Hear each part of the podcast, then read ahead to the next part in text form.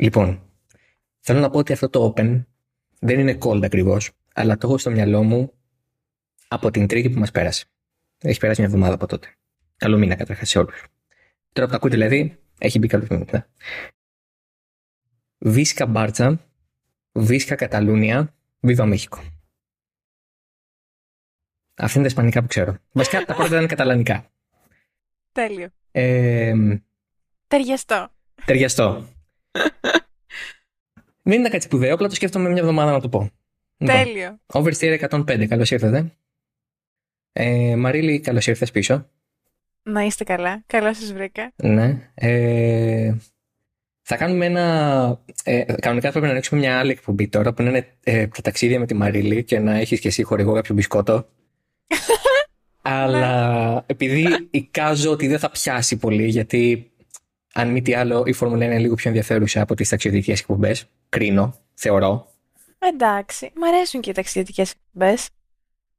Ναι. Τις ακούω. Τις βλέπω. Καλά, εντάξει.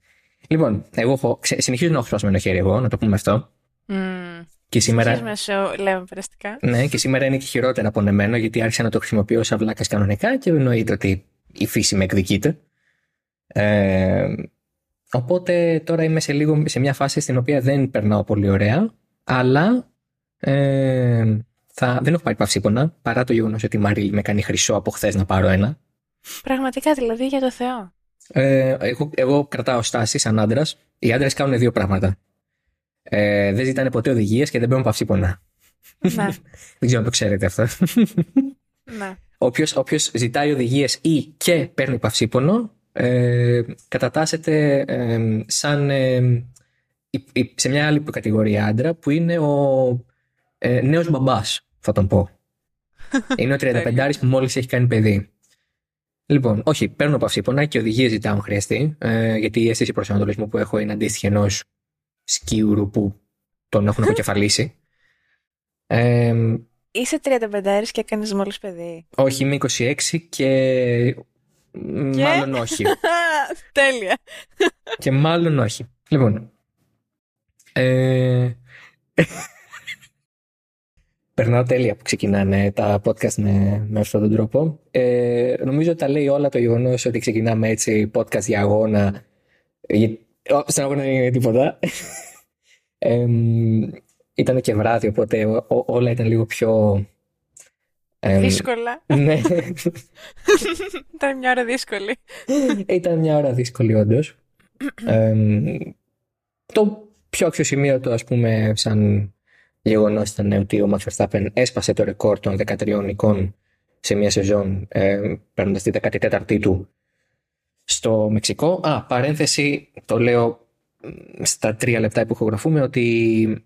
Ε, στα, ναι, περίπου τρία λεπτά, ότι δεν. Ε, ε, ότι για κάποιο λόγο κάνουμε, έχουμε λίγη παραπάνω ηχό, εγώ δηλαδή, ενδεχομένως να περνάει αυτό στο μικρόφωνο, με συγχωρείτε για αυτό, θα διορθωθεί από την επόμενη εβδομάδα, το υπόσχομαι, αλλά ε, τώρα bear with me αν γίνεται. Δεν ξέρω πόσο θα περάσει και στο post μετά, απλά το λέω. Δεν έχει χαλάσει το, τα ακουστικά ή το ηχείο σας. Ε, σας υπόσχομαι ότι είναι δικό μου το πρόβλημα. Ε, τη Μαρίλη θα την ακούτε καμπάνα. Ε, Όσο καμπάνα ακούγομαι και τις άλλες φορές. Ναι, Δεν ναι, ξέρω ναι, ναι. κατά πόσο. Πολύ καλά, πολύ καλά, πολύ καλά. Λοιπόν, ε, ο Max Verstappen ε, ξεπέρασε τις 13 νίκες, έκανε τη 14η του, από εδώ και πέρα είναι αυτός που έχει το ρεκόρ και θα δούμε αν θα το κάνει 15-16 νίκες, έχει άλλες, ε, άλλους δύο αγώνες για να το πάει όπου θέλει. Ε, το ρεκόρ του είχαν βεβαίως ο Σουμάχερ με τον Φέτελ, ο Σουμάχερ το έχει κάνει δύο φορές ο Φέτελ μία, οπότε τώρα ε, ο Χάμιλτον δεν το είχε φτάσει ποτέ το 13, ε, το, Μμμ. το παρατήρησα χθες και μου έκανε εντύπωση. Οπότε, ναι, ο Verstappen. Νομίζω 12 ήταν. Έχει γίνει το ρεκόρ Ναι. του Hamilton. Ναι, ναι. Οπότε είναι το, ε, το, το νέο ρεκόρ και μόνος του ο Verstappen λέει ότι το, το σπάω το ρεκόρ σε μια τεράστια χρονιά. Δηλαδή ότι πλέον οι αγωνιστές είναι πολύ περισσότεροι, οπότε έχεις πολύ, πολλές περισσότερες ευκαιρίες να κάνεις τόσες πολλές νίκες εφόσον έχεις το μονοθέσιο για αυτό. Το παραδέχεται και ο ίδιος προς τιμή του, αλλά σε απτά μαθηματικά ε, σε απόλυτους αριθμούς να το πω έτσι, άλλο 14, άλλο 13, είναι νέο ρεκόρ. Ο Λιούις Χάμιλτον ήρθε δεύτερος, ο Σέρχιο Πέρες τρίτος. Μαρίλη, θες να βάλουμε κάποιο είδους βαθμό στον αγώνα, θες να δοκιμάσεις να βάλεις κάτι στα 10, ας πούμε, τι θα του, πώς θα το βαθμολογούσες; Ε, ναι. Ε, πολύ bland. Ένα τέσσερα. Ναι, ε, και εγώ μια βάση θα βάλω, ένα 5. Ναι.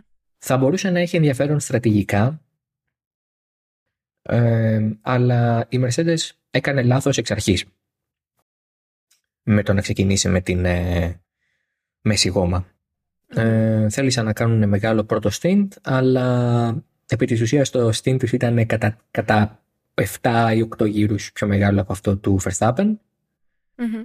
και μετά με τη σκληρή γόμα δεν ήταν πουθενά. Ε, οπότε παίξανε πάλι η Mercedes έπαιξε με τη στρατηγική κάπως για να βρει ευκαιρία αλλά δεν έφτανε αυτό. Επίσης τώρα θα να σας πω ότι παίρνουν κάτω μου του μπερλέκια. Πριν περνούσαν τα γιαουρτιά. Πριν περνούσε κάποιος με γιαούρτια. Συγγνώμη για σήμερα, πραγματικά με συγχωρείτε, είναι πολύ. Τέλειο. Δεν ξέρω, έχουν σεληνιαστεί όλοι. Τελειώνει Οκτώβρη, είναι Halloween, δεν ξέρω, βγαίνουν όλοι. Α, αυτό είναι. Αυτό θα είναι. Ο άλλος με τα γιαούρτια Αυτό βγήκε είναι. γιατί έχουμε Halloween. Εδώ στην Αθήνα έχουμε Halloween. Σε Παρακαλώ. Παιδιά, Μπορεί, περνάνε από κάτω τώρα ναι. τα τουμπερλάκια μου. Τον- Για το Halloween. Είναι, α, Το είναι. κακα- Το κακό πνεύμα. Πιο κακό πνεύμα. Τι τα λέγα τώρα. Λοιπόν, Ε, να συμπληρώσω κάτι για, τα, για τις περισσότερες νίκες που είπαμε. για τα Τέλεια τα γιαούρτια. τουμπερλάκια. Ναι, ναι. Τα ακούς, ακούγονται. ναι, ναι, ναι. Περνάω τέλεια. Συνέχισα. Για τις, ε, για τις περισσότερες νίκες ε, ήθελα να πω για το ε, μεγαλύτερο ποσοστό νικών σε σεζόν. Μμμ. Ε, ο Μάξ είναι τρίτος. Έχει εσωφαρίσει τον Jim Clark στο 70%. Πρώτος είναι ο Αλμπέρτο Ασκάρι το 1952 με 75%, βέβαια με 8 αγώνες στη σεζόν και 6 νίκες του. Και δεύτερος είναι ο Σουμάχερ το 2004 με 72,22%, 18 αγώνες, 13 νίκες. Αχ, Μιχαλάκη. Αχ, Μιχαλάκη. Και πέμπτος είναι ο Φέτελ, 2013, ε, 68,42%, 13 ανίκες, σ- ανίκες, τέλεια, 13 νίκες σε 19 αγώνες. Αχ, Μιχαλάκη. Τέλος πάντων. Αυτά ήταν τα ποσοστά μου. Ευχαριστούμε πολύ για αυτό. Την Να ε, είστε Μαρίλη καλά. Πινετάρο. Την ευχαριστούμε πολύ. Πάμε τώρα στον καιρό. Λοιπόν. ε, ναι. Ο Ράσελ ρασέλησε πάλι λίγο με τη στρατηγική. Εκεί που έλεγε ότι να βάλουμε τη μαλακή να πάμε μέχρι το τέλος. Ναι. Τέλειο. Ε, Πιστευτό. Ο Ράσελ δεν ξέρω. Possible. Ναι, ο Ράσελ είχε ένα καλό call με τα ελαστικά. Άλλο νόμιζα θα έλεγες. ένα καλό call. Τι εννοείς; Πάμε παρακάτω. Ένα καλό call, είπα. Ναι, ναι, το ξέρω. Άλλο νόμιζα θα έλεγες έτσι πως το ξεκίνησες. Συνέχισε όμως. Θα ήθελα να ακούσω μετά τι πίστευες ότι θα πω. Ναι, Είναι κάτι που δεν μπορεί να υποθεί στον αέρα της εκπομπής, θεωρείς; ναι. Πολύ καλά. Ε, α, και από τότε πάντα ζητάει κάτι από την ομάδα, η οποία ομάδα τον ε, αποκρούει ε, σαν λακτίσματα του Τσακ Νόρις σε ταινία του 80. Δηλαδή, τον, ε, τον ε, βάζει ξανά στη θέση του ε, αποστομωτικά θα έλεγε κανείς. τον έχουν τίποτα. Τζόρτζ, σε παρακαλώ, κάνει τη δουλειά σου. Για το Θεό. Οδήγα εκεί πέρα, αγόρι μου. Σε παρακαλώ Έλα σε- για τον Θεό. δηλαδή, κάνε σε παρακαλώ αυτό που είναι να κάνεις τώρα. Πιάσε μα ήσυχου. Α, θα ξαναπεράσουν τα γιαούρτια τώρα. δεν πάει καλά αυτή η ηχογράφηση. Λοιπόν, Έκαναν το γύρο του τετραγώνου. δεν πούλησε γιαούρτια ο Μαν και ξανάρθε. Λοιπόν. Ε, παραστατικό ριζόκαλο και γιαούρτια. Ποιος ενδιαφέρεται, να το σταματήσω τον άνθρωπο, να πάρω ένα τηλεφωνάκι, να του κάνουμε και μια χορηγία, να μα δώσει και κανένα γιαούρτι δώρο. Εγώ δεν τα τρώω, Στο αλλά τέλος θα... Και στο τέλος θα λέμε αυτό το επεισόδιο ήταν μια ευγενική χορηγία. παραδοσιακά γιαουρτιά ο Ντελάλης. λοιπόν, το κομμάτι του, ιστρα- της στρατηγικής και της Mercedes το, πε- το ψιλοπεριμέναμε, αχ είναι πάρα πολύ αστείο αυτό που σημαίνει, αλλά ο λόγος που η Mercedes ήταν τόσο κοντά ήταν προφανώς γιατί ε, ένα πάρα πολύ draggy ε, μονοθέσιο, δηλαδή ένα μονοθέσιο το οποίο έχει μεγάλο ζήτημα με την οπισθέλκουσα, χάνει πάρα πολύ σε τελική ταχύτητα λόγω αυτού, ε, σε μια πίστα που έχει ε, που είναι σε μεγάλο υψόμετρο, αλλά άρα λιγότερος αέρας, άρα λιγότερη κέντηση του αέρα. Ε, κάνει τα πράγματα πολύ πιο ε, εύκολα ε, για, το, για την απόδοσή του. Ε, και φαίνεται ότι δεν είχαν και θέμα με την υπερθέρμανση που ενδεχομένως κάποιες φορές είχαν οι κινητήρες Mercedes φέτος. Οπότε τους δόθηκε μια καλή ευκαιρία.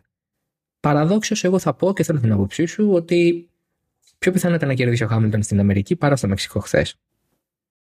Ναι, συμφωνώ. Ήταν πολύ πιο κοντά ε, στην Αμερική. Εδώ δεν, δεν και ίσως αν είχαν κάποια ευκαιρία να κερδίσουν θα ήταν, θα ήταν εκεί. Θεωρώ ότι δεν υπήρξε ποτέ πραγματικά η ευκαιρία ή η πιθανότητα να κερδίσουν χθες. Να κερδίσει ο Χάμιλτον. Ναι, ο Ράσελ ήταν εκτός κάδρου από πολύ νωρίς, έτσι κι αλλιώς. Ναι, ναι. Ο, αυτό που μου κάνει εμένα εντύπωση είναι ότι η Mercedes ε, κάνει δοκιμάζει ακόμα κάποια πράγματα. Προφανώς το δοκιμάζει για το 2023, έτσι. Δεν είναι ότι κάνει κάτι τώρα για το με το μονοθέσιο, αν μη τι άλλο.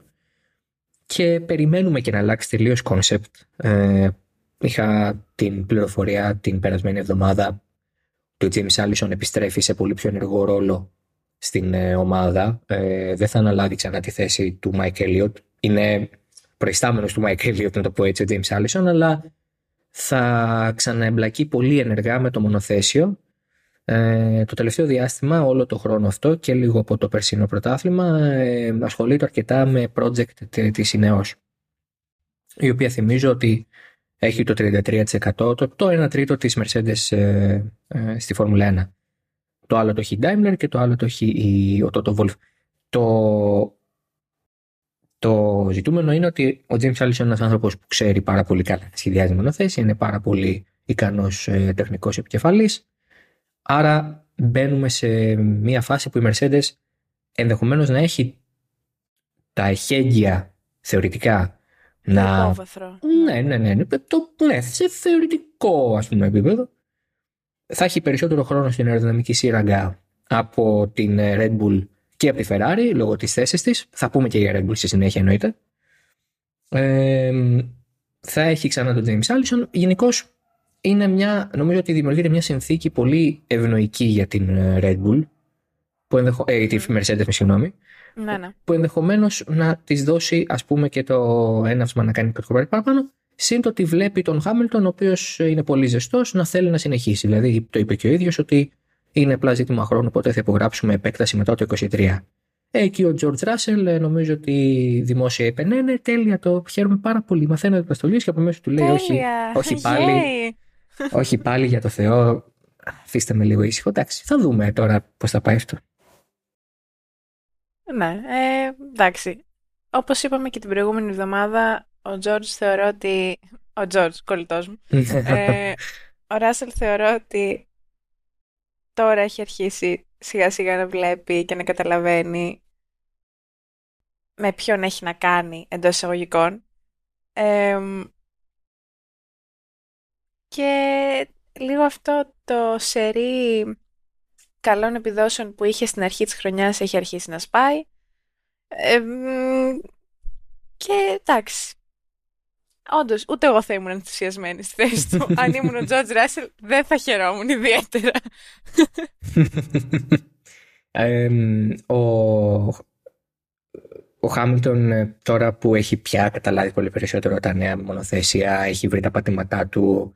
Εντάξει, προφανώς αρχίζει να αποδίδει πάλι ε, στο επίπεδο που μπορεί με βάση το μονοθέσιο που έχει, έτσι εντάξει. Ναι, εννοείται εντάξει. Κανείς, δεν νομίζω ότι περιμένει κανείς να κάνει κάτι παραπάνω ναι. με αυτό το μονοθέσιο. Και εκεί, εκεί που θέλω να καταλήξω κιόλας είναι ότι ε, και ο Ράσελ και ο Χάμιλτον πριν σκεφτούν ένα τον άλλο πρέπει να σκεφτούν πώς θα κερδίσουν το Verstappen. Γιατί ε, κατά τα κλεισέ πια ενδεχομένως και κουραστικό για κάποιους, εγώ θα το ξαναπώ, δεν έχω ξαναδεί τέτοια φόρμα από τον Verstappen. Καλά, είναι σπάνιο να δεις έναν οδηγό να κάνει τέτοια σεζόν έτσι κι αλλιώς, αλλά είναι σε εξαιρετική κατάσταση. Να. Είναι πραγματικά σε μια δικιά του κατηγορία. Θέλω να σας πω ότι υπάρχει το στατιστικό του ότι από την pole position στο Μεξικό δεν κερδίζεις εύκολα, σχεδόν ποτέ κτλ. Οι περισσότερες νίκες έρχονται από την τρίτη θέση στην εκκίνηση, έτσι. Ο Verstappen αυτό το έσπασε. Φυσικά. Και πόσα άλλα φέτος παραδόσεις μέσα σε εισαγωγικά ή στατιστικά ή οτιδήποτε που λέγαμε ότι α, αυτό δεν έχει γίνει ποτέ και ο Verstappen είχε και το έκανε. Ε, λοιπόν, ναι. αυτό εμένα μου βγάζει την ε, σιγουριά ενός οδηγού που ξέρει ότι οδηγεί για μια ομάδα η οποία τον πιστεύει 100%, ένα μονοθέσιο το οποίο του ταιριάζει 150%. mm Ε, αφού πρακτικά έχεις χτιστεί πάνω του το μονοθέσιο, ναι, ναι. οπότε λογικό είναι να, να του ταιριάζει και 100%. Πέραν αυτού, ε, το είπαμε και την προηγούμενη φορά, νομίζω το είπα και την προηγούμενη φορά, εγώ δηλαδή το ανέφερα κάποια φάση, ότι από τη στιγμή που άρχισε να ελαφραίνει η Red Bull και να γίνεται πολύ πιο άμεσο το εμπρός μέρος, που είναι πολύ σημαντικό για το οδηγικό στυλ του Verstappen, άλλαξε όλη, όλη του η συμπεριφορά. Δηλαδή, μέχρι και το Μονακό, σας θυμίζω, ότι ταλαιπωρεί πολύ από το πώς στρίβει η Red Bull. Είχε πολύ μεγάλο. είχε πάρει νίκες μέχρι τότε. Ε, τώρα, που βρίσκεται σε αυτή τη φάση πια, το μονοθέσιο είναι πολύ πιο ελαφρύτερο από ό,τι ξεκίνησε και ο ίδιος καταλαβαίνει πολύ περισσότερο πώς να οδηγήσει τα νέα μονοθέσια που είναι τελείως έξω από το δικό του στυλ. Ε, εγώ δεν θα ξεχάσω καθόλου το, την αποστροφή του λόγου του Μάρτιν Μπράντλ στις χειμερινές δοκιμές τον ε, Φλεβάρη στη Βαρκελόνη που ε, βγήκε στη στήλη του και έγραψε ότι ο Verstappen οδηγούσε στο τελευταίο σικέιν με το νέο μονοθέσιο σαν τον Prost που είναι τελείως ε, εκτός Verstappen. Ο Verstappen συγκρίνεται με τους πιο επιθετικούς οδηγούς που έχουμε δει. Το Σένα για παράδειγμα. Ναι. Ο Prost είναι ε, το προσωνύμιο καθηγητή προφανώς ήρθε από το στυλ οδήγησής του, από την προσεγμένη του κίνηση, το ότι δεν χρειάζεται πάντα να είναι ταχύτερος, αλλά πιο σταθερός και αποτελεσματικός κτλ. Ο Verstappen είναι το ακρονάωτον αυτού του οδηγού. Ναι, Αν... είναι όντως πολύ επιθετικός, αποφασιστικός. Ναι. Επιθετικός τέλος πάντων. Ναι. Έτσι, ε, ε, ε, ε, κυνηγάει το χρόνο, δεν αφήνει το χρόνο να έρθει σε αυτόν. Να το πω και έτσι. Αυτό εμένα μου έκανε το μεγάλο κλικ μέσα μου και είπα: OK, αν ο Verstappen είναι διατεθειμένος. Να ναι. αλλάξει τον τρόπο ναι. του. Αν είναι mm. αυτός ο οδηγός διατεθειμένος να πει: OK, πρέπει να κάνω κάποια πράγματα διαφορετικά, κρυφτείτε. είναι το ίδιο που έκανε ο Χάμιλτον το 2014. Ε, που από εκεί που ε, δεν ήξερε καθόλου να διαχειρίζεται ελαστικά και ήταν πολύ δύσκολο για τον ίδιο να το κάνει αυτό, ε, το έμαθε, το δούλεψε, ίσως και με λίγη βοήθεια από το τεστ με την Pirelli το 2013, τέλος πάντων, και ε, έγινε άλλος οδηγός. Από τη στιγμή που έμαθε να χειρίζεται τα ελαστικά σωστά. Ε, οπότε όλοι οι μεγάλοι οδηγοί κάποια στιγμή το περνάνε αυτό το στάδιο. Ότι μαθαίνουν να κάνουν κάτι διαφορετικά από ό,τι το ήξεραν για να μείνουν στον αφρό. Γιατί αν δεν, μείνουν στον, γιατί αν δεν αλλάξουν, αν δεν προσαρμοστούν, δεν θα είναι στον αφρό πια. Θα τους πάρει μαζί τους η, η εξέλιξη των πραγμάτων. Πιστεύεις ότι μπορεί και ο Χάμιλτον να το κάνει αυτό για το 2023? Εντάξει, ο Χάμιλτον δεν νομίζω ότι χρειάζεται να αλλάξει κάτι, γιατί το οδηγικό του στυλ δεν ήταν ποτέ τόσο ε, ασμίλευτο, να το πω έτσι. Πάντα έχει έναν γλυκό τρόπο να οδηγεί ο Χάμιλτον.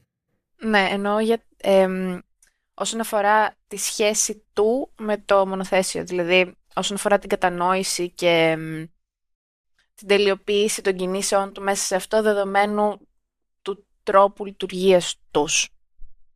Ναι, εντάξει, νομίζω ότι το πιο πιθανό είναι να τους κατευθύνεις στο, στο κομμάτι της εξέλιξης και τους συνδεδισμού σε αυτό που θέλει εκείνος με βάση τις γνώσεις που έχει συλλέξει από τη φετινή χρονιά παρά να θελήσει να προσαρμοστεί κι άλλο στα νέα δεδομένα. Γιατί νομίζω ότι η προσαρμογή για τον ε, Χάμιλτον είναι λιγότερο αναγκαία. Αυτό που χρειάζεται πρώτα απ' όλα είναι να έχει ένα μονοθέσιο το οποίο εμπιστεύεται.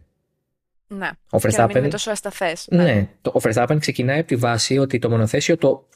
Να πούμε κάτι, εντάξει, να μην κορυδόμαστε. Οι οδηγοί ξέρουν αν το μονοθέσιο, το μονοθέσιο τους είναι καλό ή όχι στους πρώτους πέντε γύρους. Στις σημερινές δοκιμές. Θέλω να. Ναι, αυτό, προφανώς, ναι. αυτό θέλω να το περάσω δηλαδή σαν μήνυμα σε όποιον μας ακούει. Εμείς είμαστε στην άγνοια μέχρι τον πρώτο ή τον δεύτερο ή τον τρίτο αγώνα οι οδηγοί και οι ομάδες ξέρουν πάρα πολύ καλά που βρίσκονται από το, από το πρώτο πεντάγυρο. Και από εκεί και πέρα, ό,τι κάνουν είναι μια διαδικασία προσαρμογής, βελτίωσης ή οτιδήποτε χρειάζεται για να τα κάνουν καλύτερα τα πράγματα. Ε, Ο Verstappen, λοιπόν, βγαίνοντας στην πίστα στη Βαρκελόνη φέτος, είναι βέβαιο ότι κατάλαβε ότι αυτό που οδηγεί είναι ένα πάρα πολύ καλό μονοθέσιο. Όπως πιθανώς να ένιωσε έτσι και ο Λεκλέρ, έτσι. Δηλαδή, ο Χάμιλτον ήξερε ότι αυτό που οδηγούσε θα άλλαζε καταρχάς, γιατί θυμίζω ότι η Mercedes έφτασε με άλλο μονοθέσιο Βαρκελόνη και μετά έγινε αυτό το Zero Sidepod. Και, και ήξερε ότι από ένα σημείο και μετά έπρεπε απλά να μάθει να ζει με αυτό προτού μπει στη διαδικασία να προσαρμοστεί. Και όταν έμαθε να ζει με αυτό και έμαθε τα quirks και τα πραγματάκια που το δυσκολεύουν, τότε είναι που άρχισε να αποδίδει. Και να βελτιώνεται. Και να βελτιώνεται και να κερδίζει το Ράσελ και, και, και, και, και, και, και. Το γιατί ο Ράσελ ήταν πιο μέσα στη φάση πιο γρήγορα, νομίζω ότι το έχουμε εξηγήσει πάρα πολλές φορές σε αυτό το podcast και όσο ήμουνα ε, μόνος μου, δηλαδή πριν τον Ιούλιο και αφού ε, ήρθε η Μαρίλη και αρχίσαμε να κάνουμε μαζί, το έχουμε πάρα πολλές φορές. Ο Ράσελ έρχεται από μια ομάδα η οποία ήταν άθλια. Ο Ράσελ είχε μάθει να παλεύει. Ήτανε, αυτή ήταν όλη του καριέρα μέχρι να πάει στη Mercedes. Πάλευε με ένα κουβά. Το να παλεύει με ένα κουβά που είναι ασημή μπλε δεν έχει καμία σημασία. Πάλευε με ένα κουβά και είχε και την άγνοια κινδύνου ενδεχομένως. Ή το να παλεύει με ένα λίγο πιο γρήγορο κουβά ενδεχομένως. Ναι, ok. Okay, ναι, με bucket is still a bucket. Δηλαδή δεν θα αλλάξει Καλά, κάτι. ναι, κουβάς παραμένει όντως. Κουβάς παραμένει σαν αυτό που παίρνω εγώ κάθε Σαββατοκύριακο στο στοίχημα, αλλά. ναι, τέλειο. το, το ωραίο με, το, με, με, όλο αυτό είναι ότι είναι μια συνεχή διαδικασία εκμάθησης και είναι, είναι πολύ γοητευτικό για μένα αυτό. Δηλαδή, αυτή είναι η γοητεία ενδεχομένως σε μεγάλο βαθμό και της Φόρμουλα 1. Μια συνεχής εκμάθηση ε, νέων ε, στοιχείων, δεξιοτήτων και ικανοτήτων. Αυτό είναι πάρα πολύ όμορφο, θεωρώ. Mm, να. Ε, θέλεις να πούμε για την ε, Red Bull ε, και το Cup; Να πούμε, ναι. Λοιπόν, ε, την ε, Παρασκευή το μεσημέρι, Ελλάδας, παίρνω ένα μήνυμα ε, που μου λέει ότι η, Mercedes, η Red Bull θα λάβει ε, σαν ποινή 20% μείωση στο χρόνο που έχει στην, ε, στο CFD και στο Wind Tunnel, στην, στην αεροδυναμική σειρά. Ε, δεν το μεταφέρω δημόσια γιατί ε, η δημοσιογραφική διοντολογία λέει ότι ε, μία πηγή ίσον καμία πηγή. ε, το συζήτησα λίγο με τη Μαρίλη αυτό και μετά από λίγο μαθαίνουμε ότι είναι 10% τελικά, άρα μία πηγή ίσον καμία και 7 εκατομμύρια το πρόστιμο για το budget cap. Η τελική υπέρβαση ανέρχεται στο 1,8 εκατομμύρια δολάρια. Εμπίπτει στο minor breach που λέγαμε και ε, τις προάλλες και τιμωρείται έτσι. Η Red Bull είχε το δικαίωμα να διαπραγματευτεί με τη FIA τους όρους της ε, τιμωρίας. Ε, δέχτηκε ότι παρεύει το όριο και γι' αυτό δεν πήγαμε ποτέ σε ε, δικαστική έδρα, δεν πήγαμε δηλαδή στα δικαστήρια ε, και το λύσανε μεταξύ τους. Βεβαίως, η Red Bull λέει ότι αυτή η ποινή είναι δρακόντια. Οι άλλοι λένε ότι είναι με πολύ επίκης. Ε, και ε, το, να τονίσουμε ότι το 10% έρχεται επί του 70%, άρα μιλάμε για μείωση σε απόλυτο αριθμό 7%. Ε, ως πρωταθλήτρια η Red Bull του χρόνου θα είχε έτσι και αλλιώς 70% του χρόνου, του συνολικού χρόνου στην αεροδυναμική σειρά και των συνολικών μονάδων για το CFD, το Computer Fluid Dynamics. Οπότε επί αυτού του 70% το 10%, το 10% του 70% είναι 7%, άρα 63% το σύνολο. Δεν είναι 10 70 10, είναι 70 μείον το 10% του 70 που είναι 7. Το... Η διαφορά από την Red Bull και την, από την Ferrari και τη Mercedes θα είναι γύρω στο 30 με 35%. Ναι, αρκετό. Είναι αρκετό. Τι σημαίνει 10% σύμφωνα με τον Ματία Μπινότο πριν από μερικούς μήνες; Δύο δέκατα. Τι σημαίνει σήμερα για τον Κριστιαν Χόρνερ, μισό δευτερόλεπτο. Έγινε. Είχα μια συζήτηση, γιατί το λέω τώρα αυτό. Είχα μια συζήτηση όταν είχε βγει το όλο θέμα με τον Budget Cup, που αρχίσαν οι άλλες ομάδες και λέγανε ότι τάδε χιλιάδε δολάρια σημαίνει τάδε δέκατα δευτερολέπτου.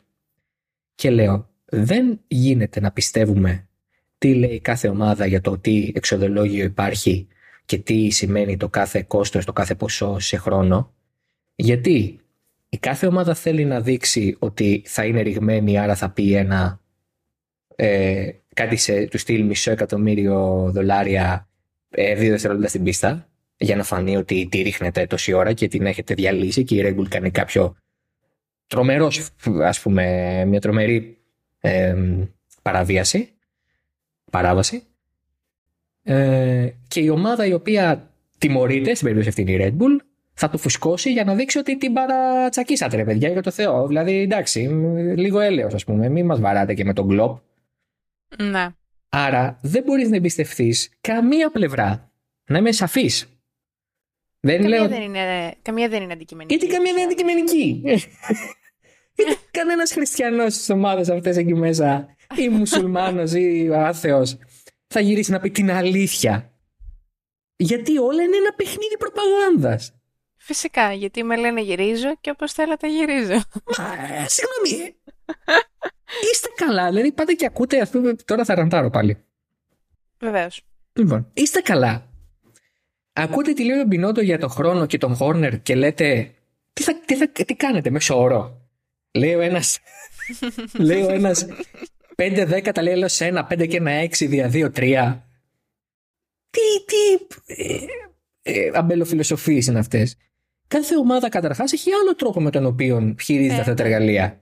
Αλλά ας πούμε ότι ας δεχθούμε ότι υπάρχει κάποιο σύστημα SI τύπου εκεί που είναι το μέτρο, το τύπο διένεξη του μέτρου ή βαθμού Κελσίου, έτσι όλα αυτά, η μάζα, τα κιλά, τα χιλιόγραμμα. Ωραία. Α πούμε λοιπόν ότι υπάρχει και μια αντιστοιχεία 100.000 δολάρια 0,01 δευτερόλεπτα. Ε, με την απλή μεθόδο του τριών τι σημαίνει 1,8 εκατομμύρια. Καταλάβατε, λέμε. Μια μπουρδα λέω τώρα. Έτσι, μην ναι, το πάρει. Ναι. Μια αρχή θα βγάλει τα μαθηματικά σα. Μην έχει διάκα χαρτά και πείτε. αυτό, αυτό. από κάτω. Ναι, ναι, αυτό, αυτό, αυτό, αυτό. Α, Δημήτρη, τόσα είναι τα δευτερόλεπτα. Ε, όχι, δεν είναι τόσα. Παιδιά, σας παρακαλώ. Δηλαδή, πρέπει να λέω όπω οι Αμερικάνοι έχουν do not eat σε κάτι κόλλες ή κάτι tide. Θα πρέπει να πω και εγώ τώρα ότι do not ε, compute, για το Θεό, μιλάω υποθετικά. Mm. Αν υπήρχε κάτι τέτοιο, που δεν υπάρχει, ξαναλέω, να πω πάει καλά αλλά δεν υπάρχει.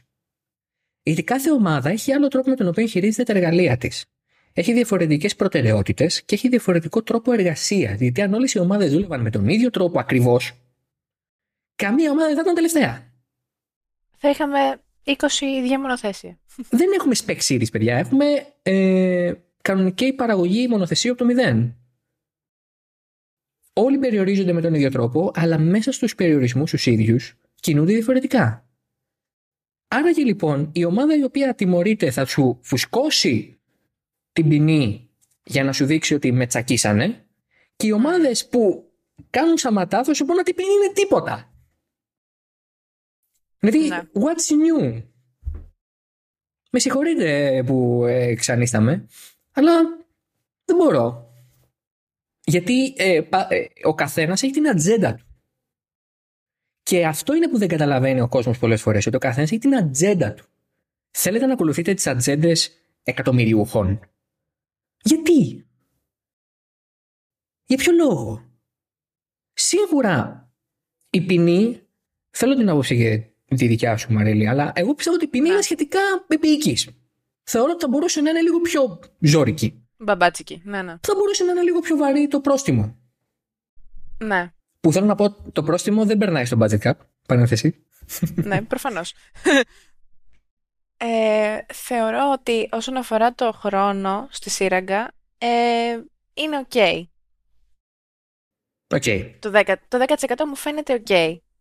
Γιατί θα χτίσει έτσι μια πιο μεγάλη διαφορά από τις άλλες δύο ομάδες, οπότε συγκριτικά μπορεί να φαίνεται ότι είναι 10% α, σιγά τον αριθμό, αλλά κάνει, θεωρώ, τη διαφορά σε σχέση με τις άλλες ομάδες, με τις επόμενες δυνάμεις. Ε, τώρα, για το πρόστιμο, ναι, το θεωρώ αστείο, κάπως. Γιατί, γιατί είναι 7 εκατομμύρια. Δηλαδή, θα τα βρουν από κάπου να τα δώσουν. Ρε φτωχάλες, να, δώσει, να σας τα δώσει Μαρίλη ρε φτωχάλες. ρε τελευταίοι, ρε, ρε, ρε, μπαμπουίνι. Να σας τα δώσει, ρε, να σας τα δώσει η Μαρίλη, ρε. Δεν Από την τρέπεστε καρδιά λίγο. μου, ρε. Ε, ε, φτώχεια, μυρίζετε φτώχεια και πληγούρι. Σαν δεν τρέπεστε. Πήγε άλλη με το ιδιωτικό τζετ στην, κα- στην, παρ- στην πρωτεύουσα της Καταλωνίας. Δεν χάρη. Αχ, τι τράβηξα, Χριστέ μου. Έλα, τίποτα δεν τράβηξες. Εντάξει, Έλα, μια χαρά είσαι. Πι- Είσαι σπίτι σου. είμαι. Όλα καλά. Ναι. Να λες και ευχαριστώ. Που δεν σε ξέβρασε καμιά ακτή εκεί πέρα στη, στη Νότια Γαλλία. Χριστέ μου. Ναι, δεν θα ήθελα. λοιπόν, ε, που δεν έμεινε στα, στη ζώνη Σέγγεν. λοιπόν, στα σύνορα τα γαλλοελβετικά. Ναι. Ωραία. Εντάξει. Ευχαριστώ για το input σου. Να είσαι καλά. Ευχαριστούμε όλοι. Είναι, ήθελα να πω ότι είναι το, η δεύτερη μεγαλύτερη ε, χρηματική ποινή στην ιστορία της Φόρμουλα 1. Η πρώτη ξέρουμε όλοι ποιοι είναι, έτσι. Είναι τα 100 εκατομμύρια. Στη Μακλάρεν το 2008. Κοίτα. Από το 100 μέχρι το 7 νομίζω έχουμε χώρο για άλλα ποσά. Κι όμως, από το 100 μέχρι το 7 δεν υπάρχει τίποτα. Α, τίποτα. hmm, Είναι 100, η δεύτερη θέση είναι 7. no in between. Τα υπόλοιπα 93 ε, δεν υπάρχουν πουθενά. Είναι Δεν καλύπτονται από κανέναν. Λοιπόν, και εγώ να πω κάτι σοβαρά. Πάρτε αυτά τα λεφτά εκεί στη Φία, μην τα φάτε σε. Σας παρακαλώ. Μην τα φάτε σε μπουρδες. Μην κάνετε σαν εμένα όταν πληρώνουμε. Εγώ. Μην Σε καφέδες. Μην τα χαλάσετε σε καφέδες σαν εμένα που πρέπει να πιω τρεις τη μέρα, αλλιώς υπολειτουργώ. Μανοβέζω, shout out την αγάπη μου. Έχουν σοβαρό θέμα με τη στελέχωση του τμήματος που αφορά το budget cap στη ΦΙΑ. Βγήκε σαν ρεπορτάζ από πολλούς δημοσιογράφους μ, κατά τη διάρκεια του Grand Prix στο Μεξικό ότι υπάρχουν ομάδες που έχουν πολύ περισσότερο ε, δυναμικό να κοιτάει αυτό το ζήτημα μέσα τους παρά η ΦΙΑ για να κοιτάει για 10 ομάδες. Οπότε πρέπει να υπάρξει μια ενδυνάμωση του, του προσωπικού που ασχολείται με αυτό το θέμα μέσα στην Ομοσπονδία γιατί τα, πε- όσο περισσότερα μάτια και μυαλά τόσο πιο δύσκολο είναι να γίνει κάποιο λάθος Μμ. Και τόσο καλύτερη θα είναι η αστυνόμευση των κανονισμών προφανώς. και τόσο πιο ναι βεβαίως και τόσο πιο εύκολο Και είναι εύκολη. Μμ. τόσο πιο εύκολο είναι να βρεις και κάποιο λάθος, κάποια παρατυπία και να την προλάβεις πριν γιγαντωθεί. Να Ναι. κάνεις τις ερωτήσεις που πρέπει και να πάρεις τις απαντήσεις που θες και που θα ικανοποιήσουν ή δεν θα ικανοποιήσουν την παραβίαση, την παράβαση, με συγχωρείτε, αποτελεσματικότερα. Και πιο γρήγορα, χωρίς να χρειάζεται να περάσει το μισό και πλέον κομμάτι της ε, επόμενης σεζόν για να τιμωρήσεις κάτι που έγινε στην προηγούμενη. Ποιο μισό και πλέον. Τελειώσαμε. Ε, ναι, αυτό. Από την ώρα που το ακούτε εσείς, έχουμε 19 μέρες μέχρι να τελειώσει το πρωτάθλημα. Κρι- Τέλος το πρωτάθλημα. Ο Χόρνερ λέει, γιατί αυτό πρέπει να πει, ότι εμείς δεν, α, από αυτά τα χρήματα δεν χαλάσαμε ούτε ένα σεντ στο μονοθέσιο. Αυτό πρέπει να πει. Φυσικά. Ε, ήταν ο συνάδελφος ο Ed Spencer ε, στο, στη συνέντευξη τύπου. Μου έστειλε. Α, ξέχασα να σου στείλω. Μου έχει στείλει snippets από το, τη συνέντευξη. Είναι comedy gold. Ο Χόρνερ ε, ήταν, έβαλε καταρχάς έβαλε γυαλιά για να φανεί σοβαρός.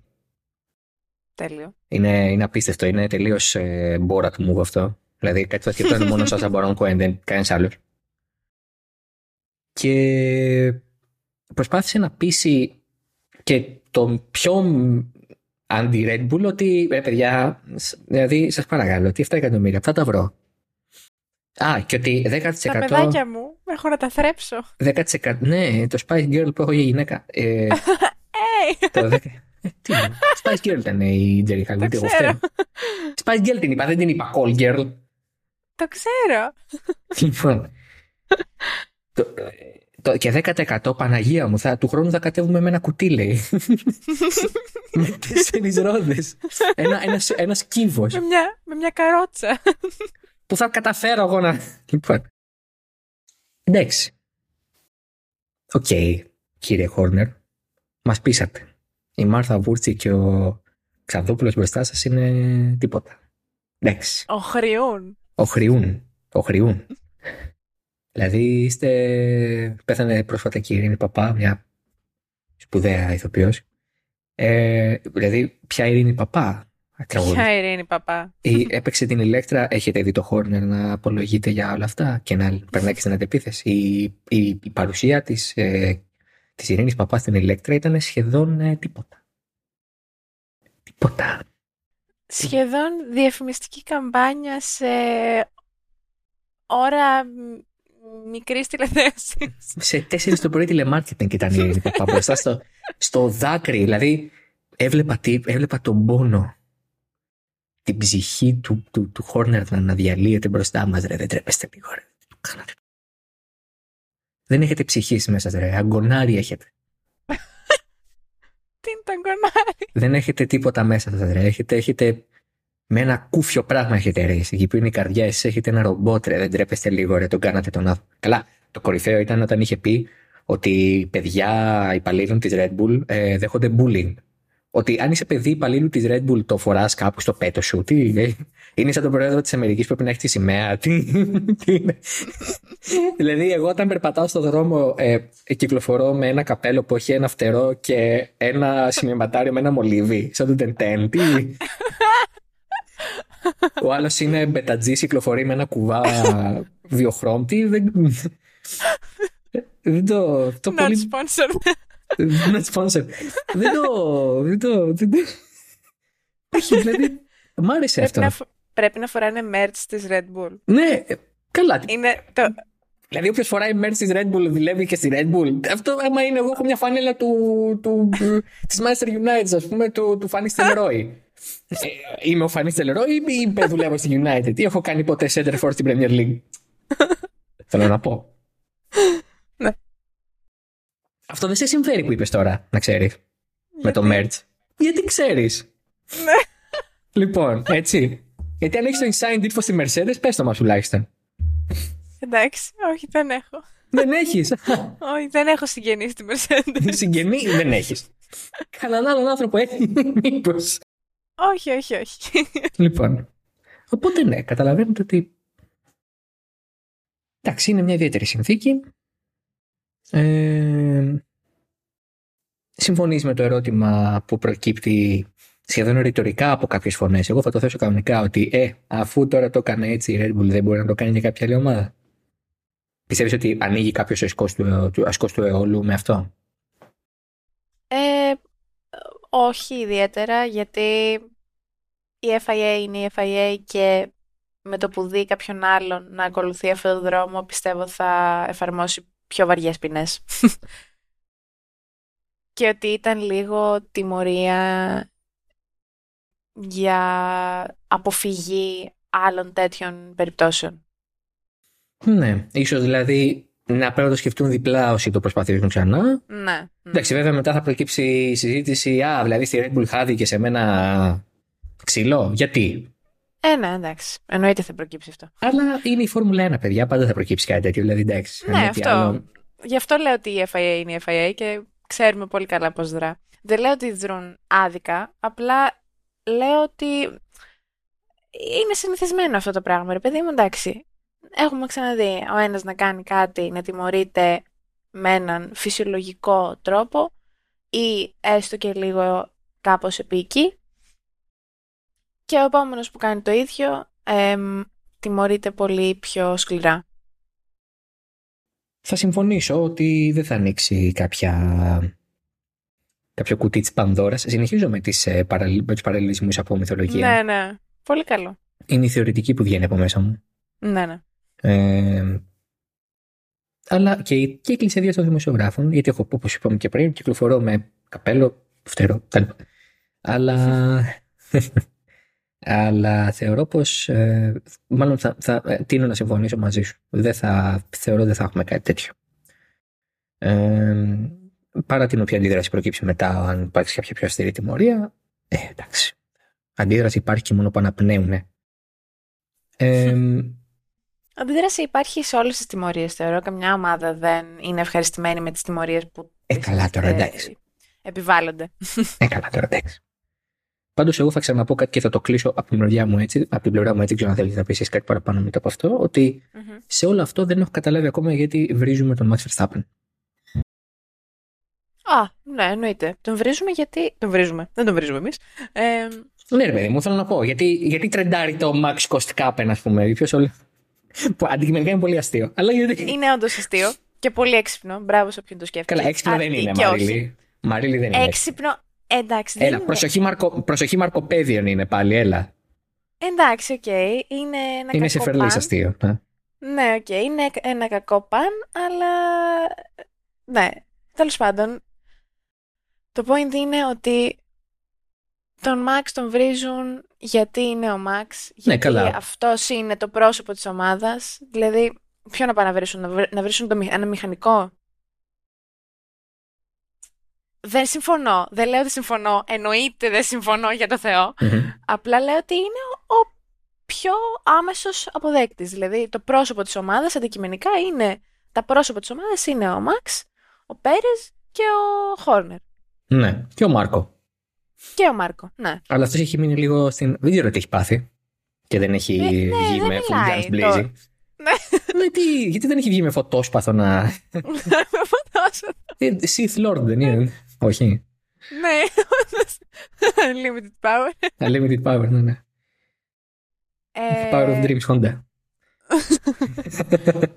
Μα, ε, ναι, μα αυτά είναι τα πρόσωπα της Red Bull. Ποιο Μμμ. να πάνε να βρίσουν. Μμμ, μμμ. Ναι, ναι. ναι. Ε, Δεν συμφωνούμε. Καταλα... Και εγώ καταλαβαίνω πώς το λες. Ε... Ναι, εννοείται δεν συμφωνώ με το γεγονός αυτό καθ' αυτό, αλλά καταλαβαίνω. απ- αν μπορώ να το θέσω έτσι χωρίς να ακουστώ ναι. ότι κάνω bullying στο Max. Ε, καταλαβαίνω για ποιο λόγο γι- δέχεται όλη αυτό, όλο αυτό το... μ, τη Χριστοπαναγιά. Θα μπορούσε να μπει στο backlash. Ναι, το backlash. Για το Θεό. χωρίς, χωρίς να φταίει. Πω, πω, πω, πω. Το βάλουμε explicit τώρα αυτό, θα- νομίζω. Όχι, δεν ξέρω τι να κάνω. Όχι. Έχω μπερδευτεί Γιατί; λίγο τώρα. δεν ξέρω. Δεν ξέρω. Δεν ξέρω. Αχ, θα μας κάνουν flag. Λοιπόν, ναι, τέλεια αυτό ήταν. Ευχαριστούμε πολύ που μας ακούσατε όλα αυτά τα χρόνια. Να είστε καλά. Καλή συνέχεια, Το 105 καλό ήταν το κατεβόλιο. τελευταίο. τα χρόνια δεν έχουμε. Εγώ θέλω άλλα 80 για να τα φτάσω. Ε, να είστε καλά, καλή συνέχεια. Γεια σας. Αυτό. Δεν θα τα πούμε την επόμενη Πω, εβδομάδα. πω, δεν θα τα πούμε. Θα, με- εγώ θα περιμένω τώρα απ' έξω το περιπολικό. Δεν, είναι. Αφού θα πάω κάτω και θα περιμένω. Εγώ μισό λεπτάκι, παιδιά, να είστε καλά. Μην... Δεν θέλω, μην βάλετε χειροπέδες, θα μπω η θελούσια. Δεν χρειάζεται να κάνουμε μεγάλο. We don't have to make a deal out of it. ναι, ναι, ναι, δεν χρειάζεται να. Μην, μην, σας παρακαλώ, μην, μην φωνάξουμε τώρα. Πολύ το έχω. Είναι όλα καλά. λοιπόν. Ε, παρένθεση. Ναι. Την, ε, διάβαζα την Τετάρτη το βράδυ, ή την Πέμπτη. Την Πέμπτη το βράδυ. Διάβαζα μια πολύ ωραία ιστορία, ένα post ε, ενός ε, κριτή στο Μεξικό, ο οποίος έλεγε ότι ε, είναι από το 15 κάθε χρόνο εκεί Μμμ. ε, και ε, πρώτη φορά ε, που κατάφερε και έβγαλε φωτογραφία με το Φέτελ. Γιατί τι έκανε ο Φέτελ; Θα πω γιατί μιλάω αυτό, θα συνδέσω με Verstappen. Ε, ε, την Πέμπτη ήταν στην πίστα, βραδιάζει, πάει να φύγει ε, ο Φέτελ και έξω από το motorhome της Aston Martin έχουν μαζευτεί μ, άπειροι. Γιατί ο Φέτελ είναι στο farewell tour του, είναι η Iron Maiden για μια τελευταία συναυλία Στο άκα. στο ΆΚΑ. Ε, και ο Φέτελ λέει ε, έκανε το εξής σύμφωνα με αυτό το post. Ε, τους έβαλε όλους να κάνουν μια σειρά και έκατσε 20 λεπτά και έβγαζε selfies με μ, κάμια πενταριά fans. Με όποιον ήταν εκεί και είχε μαζευτεί, τους είπε κάντε μια σειρά και ένας ένας ερχόταν δίπλα του, βγάζανε μια φωτογραφία και έφευγε.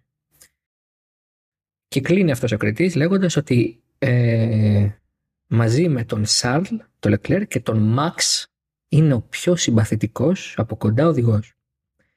Και είναι τόσο κόντρα σε σχέση με την εικόνα που έχουμε διαμορφώσει για το Verstappen Ναι. είναι απίστευτο γιατί πολύ απλά είναι τόσο άδικο, το κάνουμε πολλές φορές και εμείς ε, ακούσια, να κρίνουμε το τι είναι ο άνθρωπος από το τι είναι ο οδηγός.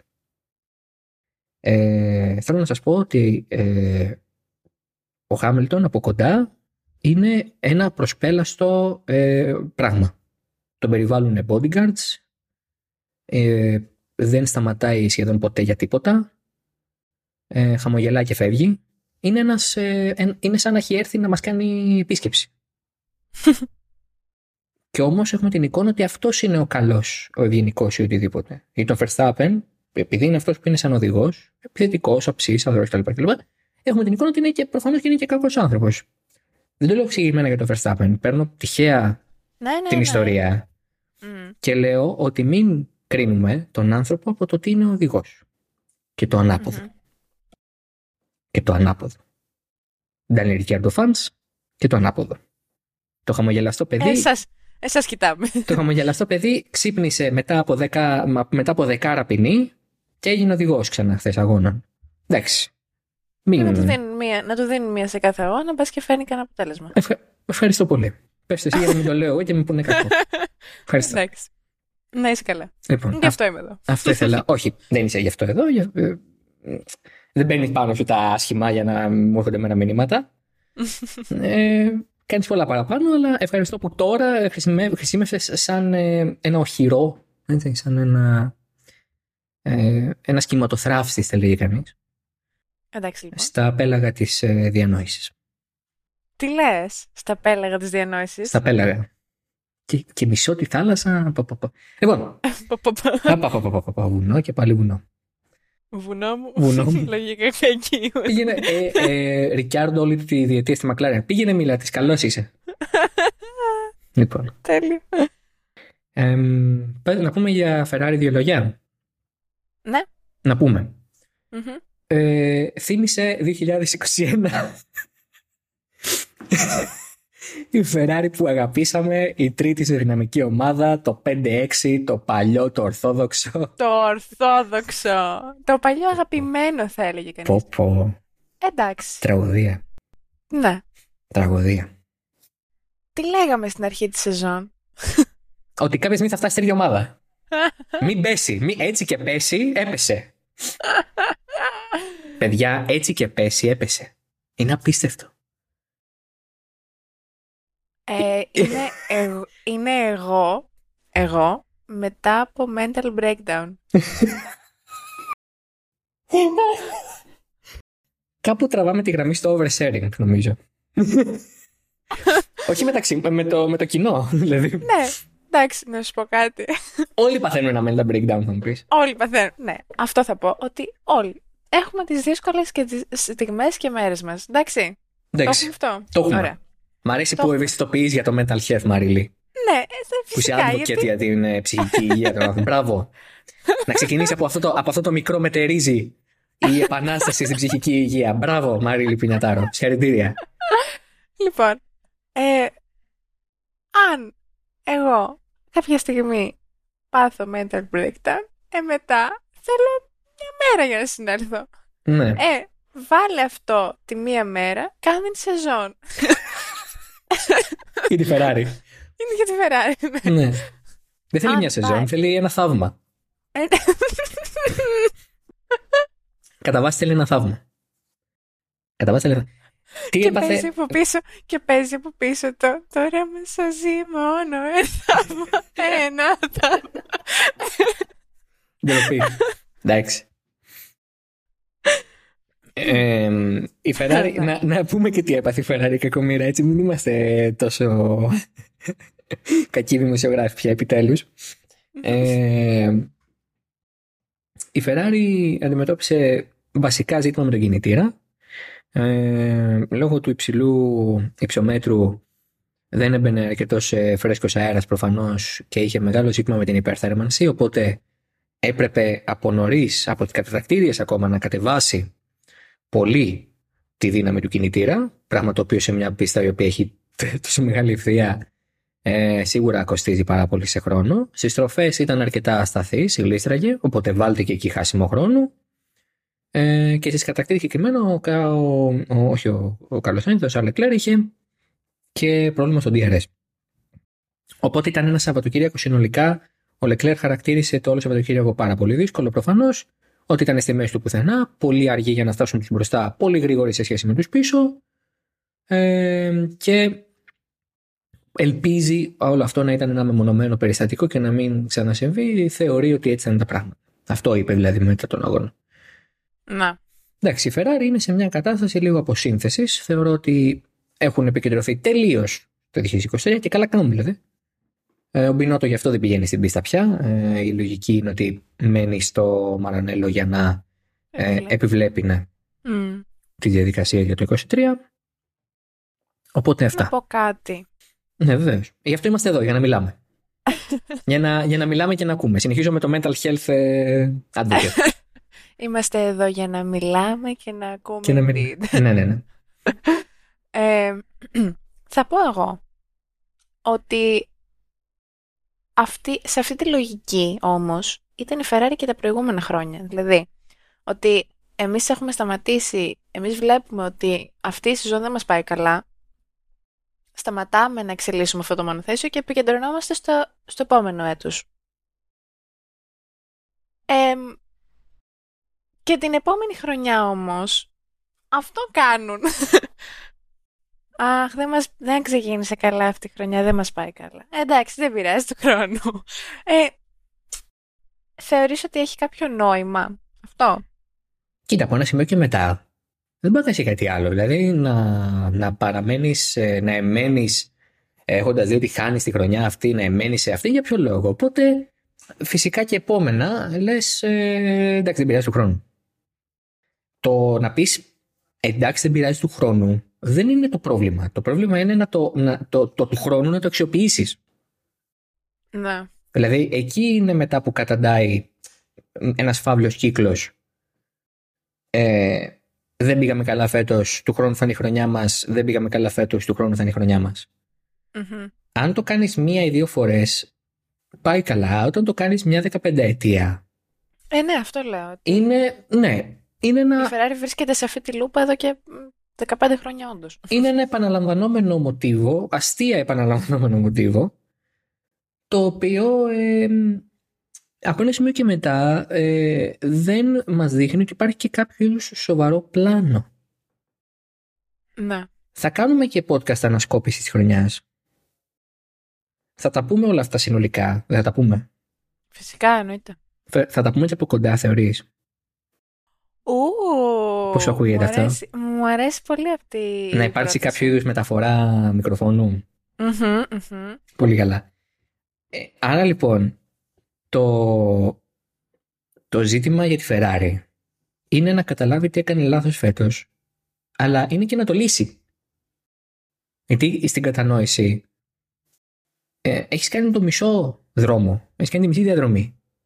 Ναι, δεν φτάνει μόνο η κατανόηση, θέλει και να βρεις μια λύση στο πρόβλημα. Δεν πρέπει να καταλάβεις ε, πώς να το λύσεις. Πέρα από το να καταλάβεις πού είναι το πρόβλημα, πρέπει να βρεις και τον τρόπο να το λύσεις. Από τη στιγμή που η Ferrari αυτό έχει αποδείξει εδώ και πολλά χρόνια ότι δεν το κάνει, ε, υπάρχει ένας σκεπτικισμός πολύ εύλογος. Ότι, οκ, ρε παιδιά, πόσο καιρό θα λέτε ότι η επόμενη χρονιά είναι δικιά μας, έχετε καταντήσει ανέκδοτο. Μμ. Έτσι, λοιπόν, εντάξει, το κατανοώ από ένα σημείο και μετά ότι είναι μια ομάδα η οποία τώρα χτίζεται, τώρα δημιουργεί πρωταθληματικό pedigree, να το πω έτσι. Αλλά και πάλι, ε, πόσο πια χρειάζεται να χτίσει μια ομάδα με πρωταθληματικό pedigree, Ferrari είσαι; Ε, ναι. Αν μη τι άλλο, έχεις πρωτοθληματικό pedigree από μόνη σου. Ναι, εντάξει, αλλά τέλος πάντων. Όλα καλά. Θα δούμε, θα δούμε, θα δούμε. Ή θα είναι το comic relief του 2023, ή θα έχουμε τριπλή μάχη Red Bull, Mercedes, Ferrari με όποια σειρά θέλετε. Θα δούμε. Μακάρι να έχουμε τρίπλη μάχη. Καλά, εννοείται ότι δεν είπα καν να έχουμε τριπλή μάχη, δεν το συζητάω. Δεν το λέω γι' αυτό. Λέω ότι πρέπει να. πρέ- ε, Θα δούμε. Ε, Δεν υπάρχει in between. Δεν υπάρχει κάτι ενδιάμεσα. Ή Ναι, θα είναι το όντως. comic relief της χρονιάς, ή θα έχει. Ξανά. Ξανά. Ή θα έχει πρωτάθλημα. ή θα είναι στη μάχη για το πρωτάθλημα. Ναι. Και μακάρι να δούμε και πρωτάθλημα να κρατήσει μέχρι το τέλος. Ναι, γιατί το φετινό έληξε νωρίς, εντάξει, προφανώς. Ναι. Παρ' όλα αυτά, record attendances σε όλες τις πίστες. Δηλαδή, 440.000 στο Austin, 395.000 στο Μεξικό προχθές. Μμμ. Εντάξει, έγινε χαμόρ.